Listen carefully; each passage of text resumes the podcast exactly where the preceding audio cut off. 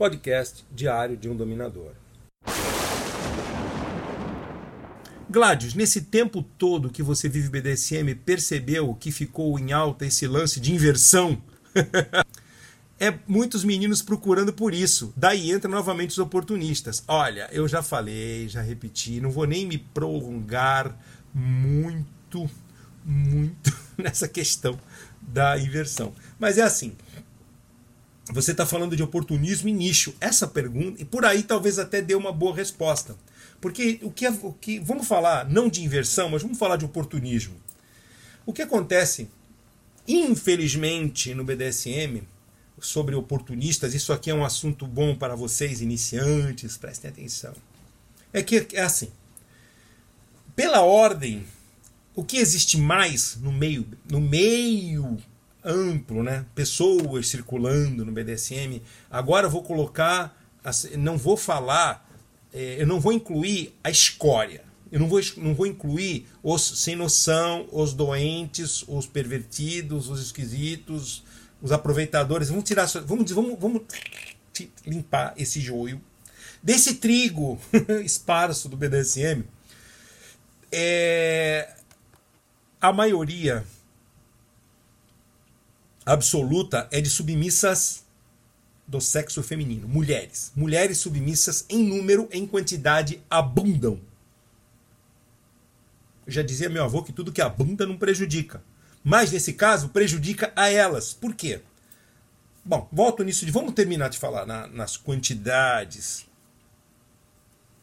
Em segundo lugar, os submissos meninos. São menos, em menor quantidade. Detalhe, eu estou colocando, o, eu, tô, eu também estou colocando aqui o, o, o espectro visível, porque existe muita gente que vive isso de forma particular, que existe isso, que vive isso de forma é,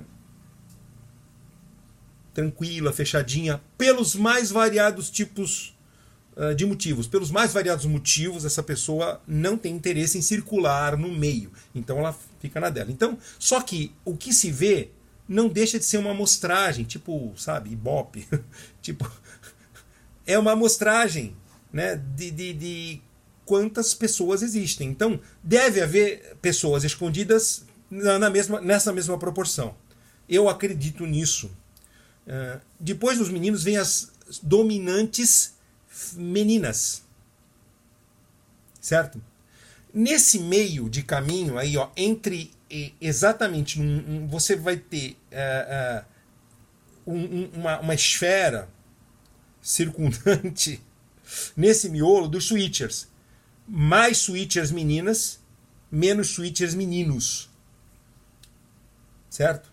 Mas eles não estão. Eles, eles são uh, um, uma quantidade um pouco indefinida. Mas ainda assim, então são submissas. Porque você coloca também nas submissas as, as switchers no seu lado submisso. E no lado domi, você coloca os dominantes no seu lado dominante.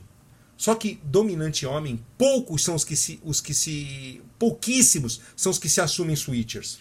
E dominante ó, menino é o que tem menos. Então tem a domi menina e o dominante menino, homem. Uh, aí, claro, eu estou falando do, do. Não estou levando em consideração as questões de identidade de, de gênero ou de alinhamento sexual. Não falei de, de bissexualidade, homossexualidade e heterossexualidade. Por quê? Creio que entre os dominantes gays, comparado com submissos gays, tenham muito mais submissos do que dominantes. Isto posto, cria-se uma, uma demanda reprimida de pessoas submissas em relação a, a, a, a dominantes. Existe uma oferta de, de, de, de, de submissas e submissos grandes para poucos dominantes darem conta. Aí surge o, o, o espaço do oportunismo. Por quê? Porque a submissa é, um, é uma amante absolutamente conveniente. A submissa o submisso. Eles não vão encher o saco. Eles vão, às vezes eles vão se contentar em ver o seu senhor, entre aspas, uma vez por mês ali naquela terça-feira minguada, chuvosa, das quatro às cinco da tarde, às seis, num hotel para fazer uma sessão, né? Então, é, é, no meio dessa demanda reprimida, você vai ter muita craca, muita tranqueira entrando para se aproveitar dessas, dessa demanda. Não que também não exista no meio das submissas gente ruim mal intencionada em relação aos dominadores. Porque tem, gente ruim está em todo lado. Também não é uh, um, uma coisa específica do BDSM. Gente ruim tem todo mundo. Eu acho que bem mais da metade, muito mais da metade da humanidade não vale nada. Eu acho que o que presta ali dá, dá menos de 20%, assim, o resto é só escória. Por quê? Porque é assim. São pessoas. Nós vivemos num mundo cheio de gente vazia. Infelizmente. E quando eu falo escória, não estou sendo. Eu tô falo. Acho que eu exagerei, né? Tá bom. É gente ruim mesmo. Gente que não vale a pena. Que não tem valor. Isso em todas as os níveis sociais, é, toda a, a condição econômica, todos os gêneros, todas as os tipos possíveis e imagináveis. Não, não existe o tipo A que é mais que o tipo C da religião C. Não, gente ruim tem todo lado, sempre tem. E você tem que achar, ainda dentre os que uh, valem alguma coisa, aqueles que são compatíveis com você.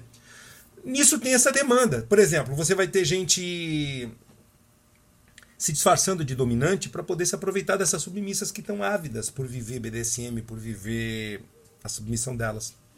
Elas querem viver, elas precisam viver.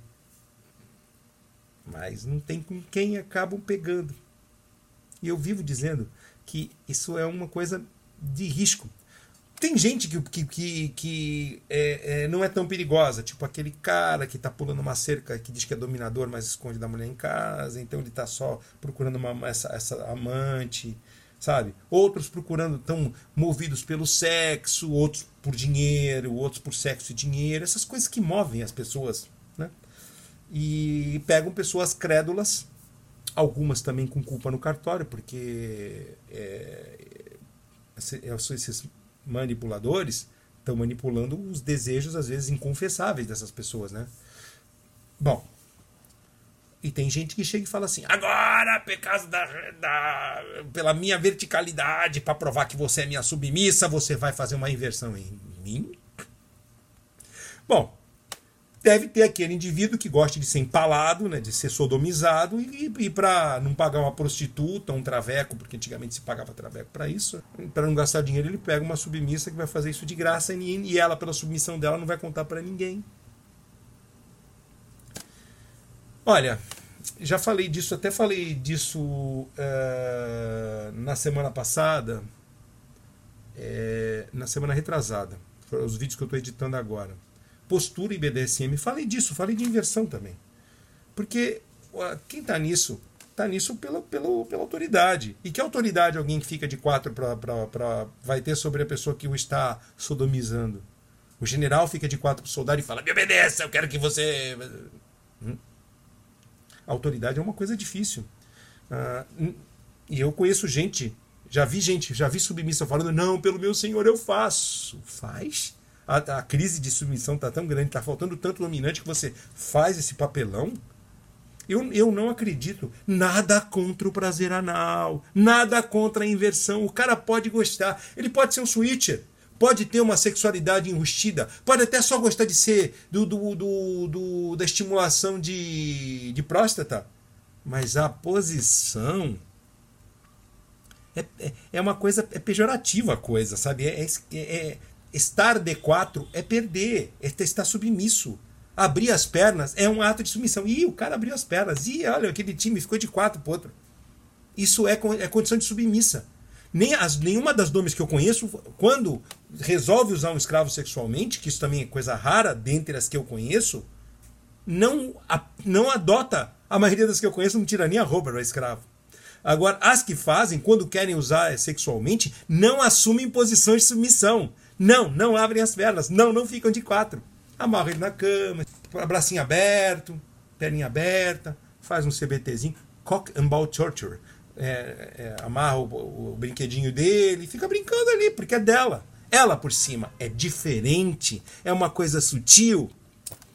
Dominante que se ajoelha, dominante que fica de quatro, dominante que abre as pernas.